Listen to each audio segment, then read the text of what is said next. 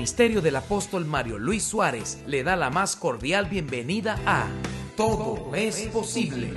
Un tiempo de impartición del poderoso mensaje de la palabra de Dios que conectará su vida a una nueva dimensión de fe, milagros, revelación profética y edificación. Todo es posible con el apóstol Mario Luis Suárez, predicador, escritor, licenciado en teología y comunicación social. Bienvenidos una vez más a Todo es posible. Hace unos días, un pastor amigo me llamó. Él había escuchado una palabra que estuvimos ministrando aquí en nuestra iglesia hace unos domingos atrás, que se llama En la casa del curtidor. En esa prédica hablábamos acerca de todo lo que hace el curtidor para transformar la piel en cuero, en un cuero tratado que no se pudre. La piel se pudre y el curtido es el proceso que vuelve un material que se puede pudrir en un material que puede ser usado sin que se pudra. Y yo quiero hoy hablar de una continuación, porque este pastor me dijo, Dios habló a mi vida. Nunca me había imaginado que de ese versículo pudiera salir tanta riqueza para mi vida. Así que hoy yo quiero darle continuidad a ese mismo tema. Y hoy quiero hablar de esta palabra que la he llamado éxtasis en la casa del curtidor. Hechos 9:43 dice, hablando del apóstol Pedro, dice, y aconteció que se quedó muchos días en Jope, en la casa de un cierto Simón, curtidor Ahí termina el capítulo 9 del libro de los Hechos, pero enseguida comienza el 10, pero voy a leer desde el versículo 9 en adelante. Quiero hablar de lo que pasó mientras Pedro estaba en la casa del curtidor. Verso 9 de Hechos 10 dice, al día siguiente, mientras ellos iban por el camino y se acercaban a la ciudad, Pedro subió a la azotea para orar cerca de la hora sexta. Y tuvo gran hambre y quiso comer, pero mientras le preparaban algo, le sobrevino un éxtasis. Diga eso conmigo, le sobrevino un éxtasis. Y vio el cielo abierto y que descendía algo semejante a un gran lienzo, que atado de las cuatro puntas era bajado a la tierra en el cual había de todos los cuadrúpedos terrestres y reptiles y aves del cielo. Y le vino una voz, diga, y le vino una voz. Levántate, Pedro, mata y come. Entonces Pedro dijo, Señor, no, porque ninguna cosa común o inmunda he comido jamás. Volvió la voz a él la segunda vez. Lo que Dios limpió no lo llames tú común. Esto se hizo tres veces y aquel lienzo volvió a ser recogido en el cielo. Mientras Pedro estaba perplejo dentro de sí sobre lo que significaría la visión que había visto, he aquí los hombres que habían sido enviados por Cornelio los cuales preguntando por la casa de Simón, llegaron a la puerta y llamando, preguntaron si moraba allí un Simón que tenía por sobrenombre Pedro. Y mientras Pedro pensaba en la visión, le dijo el Espíritu, he aquí tres hombres te buscan. Levántate pues y desciende y no dudes de ir con ellos porque yo los he enviado. Entonces Pedro, descendiendo a donde estaban los hombres que fueron enviados por Cornelio, les dijo, he aquí, yo soy el que buscáis. ¿cuál es la causa por la que habéis venido? Y ellos dijeron, Cornelio, el centurión, varón justo y temeroso de Dios y que tiene buen testimonio en toda la nación de los judíos, ha recibido instrucciones de un santo ángel de hacerte venir a su casa para oír tus palabras. Entonces, haciéndoles entrar, los hospedó y al día siguiente, levantándose, se fue con ellos y le acompañaron algunos de los hermanos de Jope. Amén. En la casa del curtidor somos cambiados. Pedro fue llevado a la casa de un Simón curtidor, porque Pedro venía con una manera de pensar, con una ideología, con un razonamiento, con una conducta, con una forma de ser, que a menos que Dios tratara con él, jamás la cambiaría. Hay cosas en nosotros que están tan arraigadas que solamente una intervención divina nos va a convencer de que Dios nunca ha estado en esa forma de pensar que nosotros habíamos mantenido. El problema es que Pedro pensaba que él estaba haciendo bien, pensaba que estaba en lo correcto, pensaba que tenía la actitud, el entendimiento, el conocimiento aún correcto. Pero Pedro no conocía realmente la otra cara de la moneda. Es que Dios lo quería llevar a una apertura. Dios quería transformar a Pedro y que Pedro pudiera pensar no como un judío religioso que acababa de conocer a Cristo, sino como un hombre transformado por el poder de Dios cambiado según el corazón de Dios. Había cosas en Pedro, actitudes, pensamientos, ideas, estructuras, paradigmas, maquinaciones quizás, convicciones, costumbres, hábitos, formas de pensar que estaban tan arraigadas en él que no le permitirían entender lo que Dios quería hacer en el mundo, en las naciones. Resulta que el Señor vino para que el Evangelio pudiera llegar hasta los gentiles. Y levante su mano y diga conmigo, ese Evangelio me alcanzó por la gracia de Dios. Porque Cristo abrió el velo, Él abrió el camino. La escritura dice que Él derribó la pared de separación que había. Había una pared de separación. La salvación en un principio, los judíos creían que era solo para ellos, pero la salvación siempre en los planes de Dios fue para todos. Usted lee los salmos y usted entiende lo que los salmos dicen. Todas las naciones de la tierra vendrán y te adorarán. No está diciendo una nación entre las naciones de la tierra, dice todas las naciones. Y todas las naciones incluye a Israel y a los pueblos gentiles. Gentiles son todos aquellos hombres y mujeres que no son judíos de nacimiento. Ahora bien, en la mente de Pedro, él no podía aceptar ni entender que un gentil pudiera conocer a Cristo, ser salvo, ser lleno del Espíritu Santo, porque en la concepción que Pedro tenía, en la idea en la que él había sido formado, él necesitaba un rompimiento para que Cristo lo enseñara el verdadero evangelio. Y por eso lo lleva a la casa de Simón el curtidor.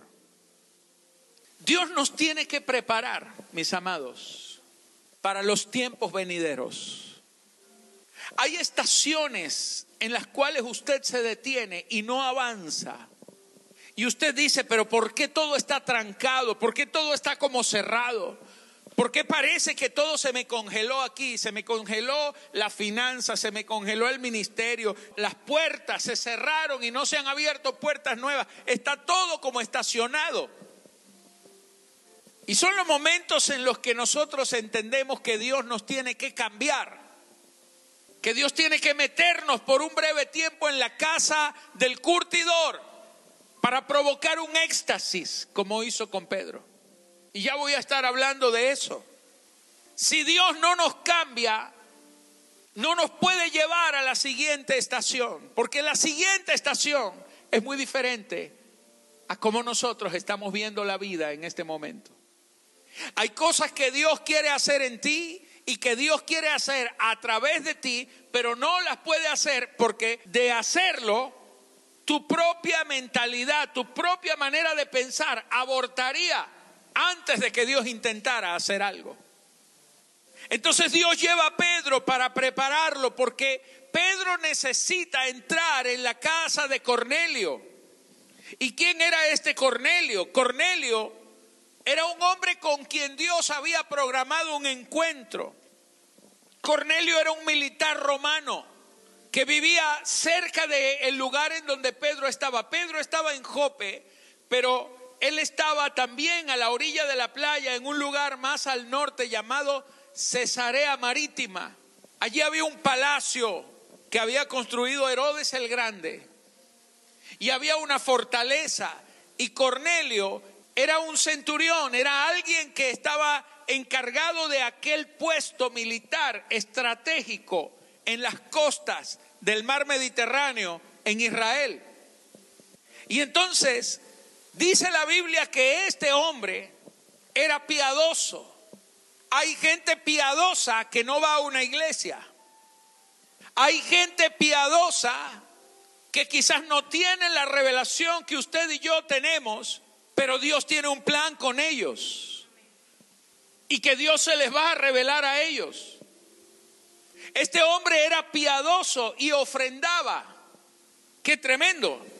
Tenía más revelación que muchos en las iglesias. Él no iba a una iglesia, pero ofrendaba. Hay gente que va a las iglesias y se van de ellas cuando les toca ofrendar. Pero eso lo hablamos el domingo. Ahora, esto es tremendo porque Cornelio era un militar romano que había conocido algo de Dios. Y un ángel se le aparece y le dice, Dios ha hecho memoria de ti, de tus oraciones y de tus ofrendas. Y le encomienda ir a buscar a Pedro, que está en la casa de Simón el curtidor, y le da la dirección en Jope. Qué bárbaro. Y Dios manda a buscar a Pedro. Pero cuando Dios manda a buscar a Pedro, Pedro no está listo. Si los soldados hubieran llegado en ese mismo día, Pedro hubiera abortado, Pedro se hubiera negado, Pedro hubiera rehusado a ir con ellos, se hubiera enojado quizás, quizás le hubiera dicho, yo no me voy con ustedes, largo de acá, mentirosos, como que un ángel y que se le apareció a ese impío romano que tiene pisoteado a nuestro pueblo. Muchas cosas quizás Pedro le hubiera dicho. Pero yo quiero volver a leerle Hechos capítulo 10, verso 9. Dice, al día siguiente, mientras ellos, los militares, los soldados enviados por Cornelio, al día siguiente, mientras ellos iban por el camino y se acercaban a la ciudad, Pedro subió a la azotea para orar cerca de la hora sexta. Déjeme hablarle de qué hizo Dios en la casa del curtidor. El versículo comienza diciendo al día siguiente. ¿Qué quiere decir al día siguiente? Al día siguiente es el día después que Dios envió a los soldados romanos. Dios mandó a buscar a Pedro antes de que Pedro estuviera listo. Si tú ves que Dios está tratando contigo hoy, es porque desde ayer ya Dios sabía que tenía un plan. Y desde ayer te mandó a buscar. Y hoy que tú estás llorando, ya Él viene en camino con el plan rodando. Con el plan andando. Porque Dios no está perdiendo tiempo. Las lágrimas que tú estás derramando hoy están llegando tarde porque el proceso empezó el día de ayer. Antes de que subiera Pedro, ya los soldados tenían un día caminando. Las lágrimas de Pedro llegaron 24 horas tarde, porque ya Dios había empezado a obrar. Ahora, si tú hoy estás diciendo, Señor, ¿por qué me tienes aquí en la casa del curtidor? ¿Por qué, Señor, me está pasando todo esto? Ya el Señor, el día anterior, estaba enviando los que lo iban a sacar de ese lugar. Porque usted no va a durar toda la vida en una prueba. Tu próximo nivel ya viene caminando un día antes. ¿Me estás entendiendo? Los que te van a llevar a tu próxima estación ya venían caminando antes de que Pedro estuviera llorando y quejándose. Porque Dios tiene un plan y un propósito. Y esto a mí me impactó porque al día siguiente fue que Dios empezó a tratar con Pedro, pero realmente el proceso ya venía. Dios había comenzado a preparar la llegada de los soldados, a buscar a Pedro. Cuando Dios está tratando contigo, ya Él sabe que al final tú vas a tener que decir, sí, Señor, heme aquí. Tú puedes demorar a los soldados o puedes acelerar tu proceso para que cuando los que vienen a sacarte de la casa del curtidor y llevarte a la casa de Cornelio, ya no pierda más tiempo. Usted puede acelerar los tiempos del proceso con obediencia. O usted puede demorar los tiempos del proceso con negligencia. Pero dice al día siguiente Ahora, lo otro que dice es que Pedro subió a la azotea para orar. Cuando Dios te tiene en la casa del curtidor, Dios te saca de los sótanos, Dios te saca del subsuelo, Dios te saca del fondo en donde te encuentras y te sube a los lugares altos, a las azoteas.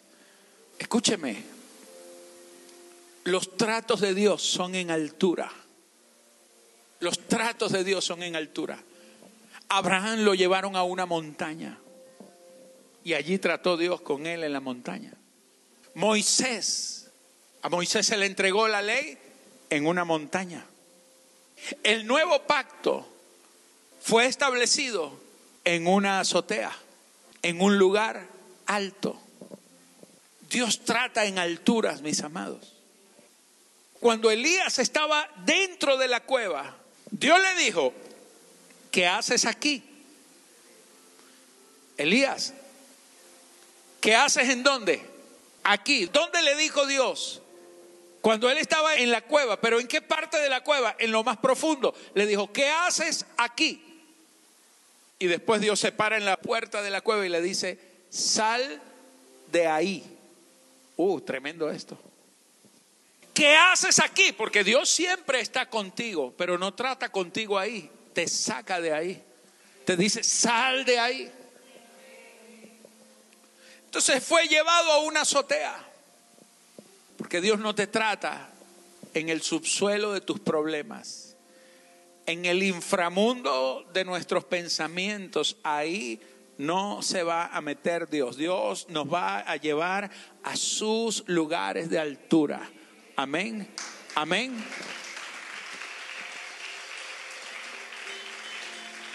Por eso la escritura dice que Él es el que te ciñe de poder, el que hace perfecto mis caminos.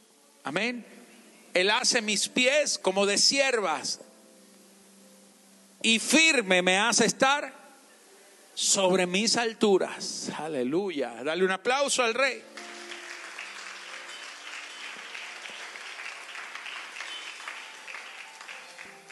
Pero luego dice que Pedro sube a la azotea para orar, porque en la casa del curtidor Dios cambia tus atmósferas de dolor por atmósferas de oración. Tus atmósferas de queja de rabia, de disgusto, de enojo, de amargura, de soledad, de depresión. Dios las cambia por atmósferas de oración. Porque Dios no se comunica con tu depresión, ni con tu rabia, ni con tu enojo. Dios no quiere eso. Dios quiere que usted crucifique eso. Dios trata contigo en atmósferas de oración. En atmósferas en donde tú tienes que provocar la comunión con Dios. Quieres que Dios te hable y estás como estaba Jonás. Mátame aquí mismo enojado con Dios. Amados, los tratos de Dios vienen precedidos por atmósferas de oración. Jesús fue llevado 40 días a un desierto y el último día vino Satanás para tentarle. Llegó 40 días tarde el diablo. Ya Jesús tenía 39 días en la presencia del Señor, del Padre, en una atmósfera de comunión, de intimidad con el Señor. A veces queremos que Dios nos hable, a veces queremos salir de los problemas, a veces queremos que Dios nos abra puertas nuevas, pero en la casa del curtidor hay tiempos de oración. En la casa del curtidor vas a ser llevado a una soledad con Él, a una intimidad con Él. Dios te va a desconectar de gente que te dejó de llamar, que te dejaron de buscar, que te dejaron de escribir. Y a veces usted siente y dice, ni siquiera el apóstol me volvió a escribir. Dale gloria a Dios por eso. A veces yo quisiera escribirle a mucha gente y siento la voz del Espíritu Santo que me dice, no te metas en el proceso. No me dañes el proceso. Yo estoy tratando con el corazón. A veces yo quisiera acercarme y decirle algo a usted, ay, Dios te bendiga, qué bueno verte. Y siento la voz del Espíritu Santo que me dice, ni lo abrace. Salúdalo de lejito, porque yo estoy trabajando con él. Porque si lo vuelves a abrazar, seguirá igual de malcriado. Pero donde yo lo abrazo, yo cambio los corazones. Levanta tus manos por un momento. Siento decirte esto de parte de Dios. Dios nos va a llevar a un tiempo, a un despertar de la oración, de la intimidad, de la comunión de la adoración genuina en su presencia. Aleluya. Cuando todo está bien, no oramos. Cuando estamos en prosperidad, no oramos. Hacemos oraciones simples. Gracias, Señor, por esta provisión. Gracias. En nombre de Jesús. Amén. Y no hay intimidad. ¿Sabe? En la casa del curtidor, Dios te va a llevar a la hora sexta. Diga conmigo, la hora sexta. Dice, cerca de la hora sexta. Cerca de la hora sexta. Se subió a la azotea para orar. La hora sexta son las doce del mediodía. Esa es la hora sexta. Ahora, las 12 del mediodía se supone que es la hora del cenit. El cenit es cuando el sol llega a su punto más alto. Es el mediodía. Y sabe, lo interesante de esto, cuando usted está en el Ecuador, yo una vez fui al Ecuador a un parque que se llama La mitad del mundo. Y usted está parado en el Ecuador y hay una línea amarilla perfectamente delimitada.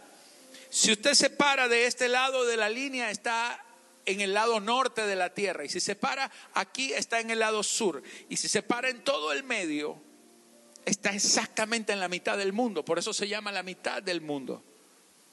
Cuando usted se para a la hora sexta, en esa raya, y usted mira a su alrededor, no hay sombra. Usted no proyecta ninguna sombra. No hay sombra por ningún lado donde se mire. No hay sombra. porque el día es perfecto. Pero mira esto tan interesante. Mira lo que dice Mateo 27, 45. Y desde la hora sexta hubo tinieblas sobre toda la tierra hasta la hora novena. ¿De quién está hablando allí? De Cristo. A la hora sexta, la tierra estaba llena de tinieblas. Pero a la hora sexta es donde el sol está más radiante. ¿Y sabes qué me habló el Señor allí? Que a veces Dios te lleva a la casa del curtidor en los momentos en donde las tinieblas parece que se agolparon sobre tu cabeza. Porque justo a esa misma hora el sol de justicia está brillando por encima de esas tinieblas oscuras para disiparlas en el nombre de Jesús. En la casa del curtidor es tu hora sexta, es la hora en donde no ves ninguna respuesta, pero toda la respuesta está exactamente sobre ti. A la hora sexta es el momento cuando Cristo ya libró por ti las tinieblas para que tú no tengas que volver a pasar por esa lucha. A la hora sexta se diluyen las tinieblas, se tienen que ir. Para eso Dios te lleva a la casa del curtidor. Porque en la casa del curtidor, cuando tú sales de tu sótano y te vas a la azotea de la presencia de Dios, las tinieblas tienen que desaparecer. Dice, dice que tuvo gran hambre. Hechos 10:10. 10, y tuvo gran hambre y quiso comer. Pero mientras le preparaban algo, le sobrevino un éxtasis. Déjame hablarte de esto porque ya es hora de terminar. En la casa del curtidor se te va a desatar una gran hambre de Dios. Él tuvo gran hambre y se fue a orar. ¿Qué hace usted cuando tiene hambre? ¿Usted se va a la azotea o se va a la nevera? A la cocina. ¿A dónde se va? Él se fue a orar. Porque hay hambre, diga conmigo, hay apetitos de la carne. Pero en la azotea no se sacian los apetitos de la carne.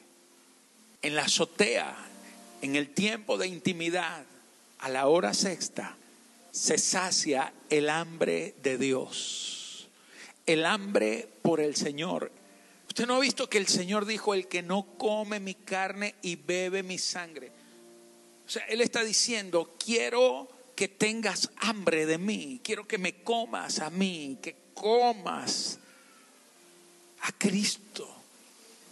Te provoca matar a alguien porque le tienes enojo, rabia. Cómete a Cristo. Te provoca tirarte por un balcón porque te están saliendo mal las cosas, no está saliendo nada bien. Come a Cristo. Te provoca salir huyendo, irte de acá, dejar todo, divorciarte, ya no aguanto más. Come a Cristo. Llénate de Cristo. Nadie te va a saciar, pero cuando tú estás lleno de Cristo, ya la carne se muere. Ya la carne no tiene hambre porque se muere. Es crucificada. En la casa del curtidor dice que mientras él estaba allí, mientras le estaban preparando algo, le sobrevino un éxtasis. En la casa del curtidor Dios te lleva para provocar un éxtasis. Y esta palabra me impactó. Porque hay visiones. Amén. Hay visiones de Dios. Pero no todas las visiones de Dios provocan un éxtasis. Ya le voy a explicar lo que es un éxtasis. Hay gente que entra en trance cuando están en trance, ellos se van de sí mismos. Tú les hablas y están como hipnotizados, poseídos. No sienten dolor, están en trance, poseídos, fuera de sí. Pedro no entró en trance. Pedro tuvo un éxtasis. Y usted me dirá, no entiendo apóstol. Pero la palabra éxtasis es la unión de dos palabras. Ek significa fuera. Ek, fuera. Y estao, permanecer, establecerse. La palabra éxtasis significa ser sacado fuera de donde te quedaste estacionado. Ser sacado fuera de donde te quedaste varado, de donde te estableciste, significa ser desplazado. Lo que vino fue una experiencia con Dios que lo sacó de una manera de pensar, lo sacó de una mentalidad. Usted puede estar en una depresión, busca consejos, busca ayuda, estás deprimido, te encierras en ti mismo, pero sabes, en la casa del curtidor Dios quiere traer un éxtasis. Dios quiere provocar un cambio en tu atmósfera, llevarte a lugares altos, provocar hambre de Cristo. Y en un momento Dios va a tratar contigo ese Dios que tú pensabas que no te hablaba, que no estaba pendiente de ti. De pronto Dios te saca de tus pensamientos y te abre un panorama y te muestra una revelación y te habla de algo que no entendías, te habla de algo que no creías, de algo que no lo habías visto jamás.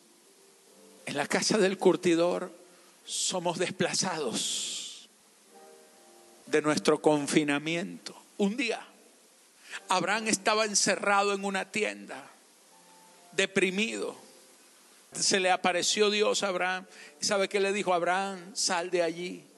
Porque él le decía, ¿qué me vas a dar, Señor? Que yo no tengo hijos. ¿Qué me vas a dar? Estaba deprimido Abraham. Y Dios lo saca. Diga conmigo, éxtasis. Lo saca de la tienda. Tuvo un éxtasis. Lo saca del encierro y le dice, mira las estrellas y cuéntalas. Y si puedes contar las estrellas, podrás contar no un hijo, millones de hijos que tendrás. Levante la mano porque usted es el éxtasis que Abraham vio. Cuando Abraham vio las estrellas, lo vio a usted también. Él vio las arenas del mar, él no las pudo contar, así como no pudo contarte a ti, pero te vio. Aleluya. Porque tú eres la respuesta de eso que él vio. Escúchame esto los éxtasis de Dios vienen a traer los cambios que jamás te habías imaginado. Dios te va a sacar de tu encierro, te va a sacar de tu mentalidad, te va a sacar del dolor, te va a sacar de la crisis, te va a sacar de la imposibilidad, te va a sacar de ese lugar de estacionamiento donde crees que ya no hay más respuesta. Pues aún hay respuestas. Los éxtasis de Dios te preparan para tu próxima estación. Los éxtasis de Dios te llevan a comprender lo que nunca antes habías entendido. Los éxtasis de Dios son encuentros con el Espíritu de Dios. Son encuentros con una revelación. Los éxtasis de Dios vienen a cambiar tu presente para que puedas abrazar tu futuro de gloria. Aleluya. Dale un aplauso al Rey. Ponte de pie en esta hora. Pero yo quiero en esta tarde le hables al Espíritu Santo. Quiero que esta tarde le digas al Señor, quiero tener un encuentro contigo. Quiero tener una experiencia con tu gloria, Señor. Yo quiero que tú trates con mi vida. Gracias, Espíritu Santo. Yo quiero más y más de Cristo. Yo quiero más de su poder. Yo quiero más de su presencia. Yo quiero más y más de él. Vamos, dígaselo. Yo quiero más y más.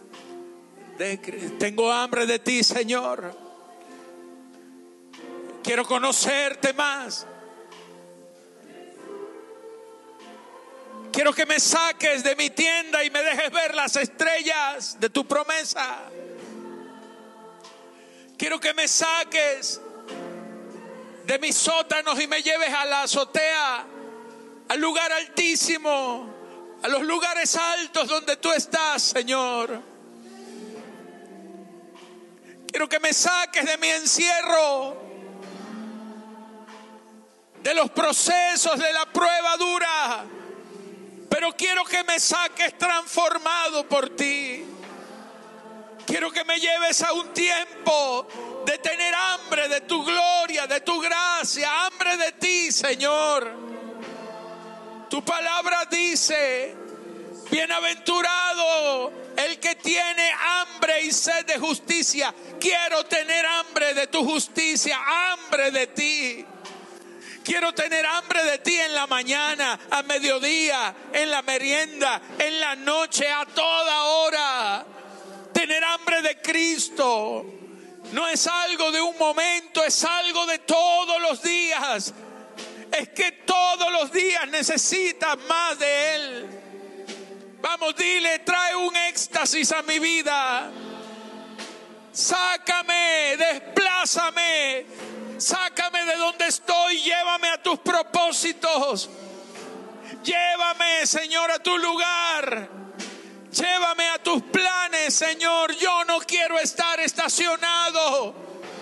Yo quiero mi próximo nivel.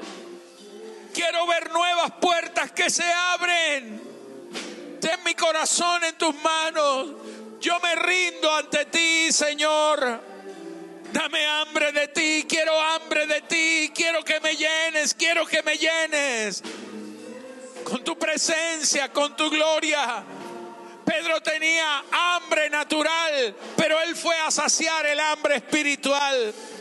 Quizás en lo natural quieres hacer muchas cosas, quieres tomar malas decisiones y quizás habrá gente que te está preparando salidas naturales pero mientras le preparaban algo, Dios vino a saciarlo.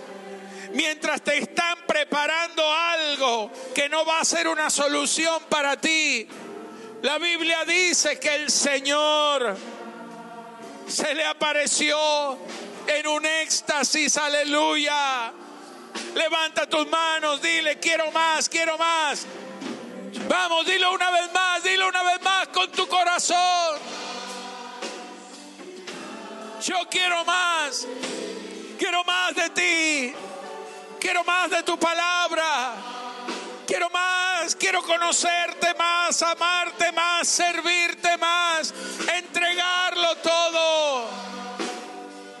Quiero más de tu presencia. Aleluya. Solo Dios te saca. Solo Él te saca de los lugares de la casa del curtidor. Nadie te puede sacar, solo Él te manda a buscar, solo Él te manda a buscar a la casa del curtidor. Si tú te sales, sales sin procesos. Si alguien más te saca, te saca sin proceso. Pero cuando Dios te saca es porque ya estás listo. Tu gloria, Señor. Tu gloria. Quiero ver tu gloria. Aleluya. Yo quiero más de tú.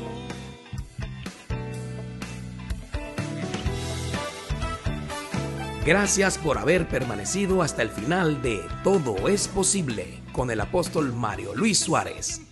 Si este mensaje ha sido de edificación para su vida, le invitamos a ser uno de los socios de Todo es Posible mediante su aporte o donativo. Para ello, usted puede enviar su ofrenda a través de nuestras plataformas disponibles, Zelle, Cash App o PayPal, utilizando en cualquiera de ellas el siguiente email, mi ofrenda de fe gmail.com. Dios multiplicará su semilla con abundantes bendiciones. Muchísimas gracias.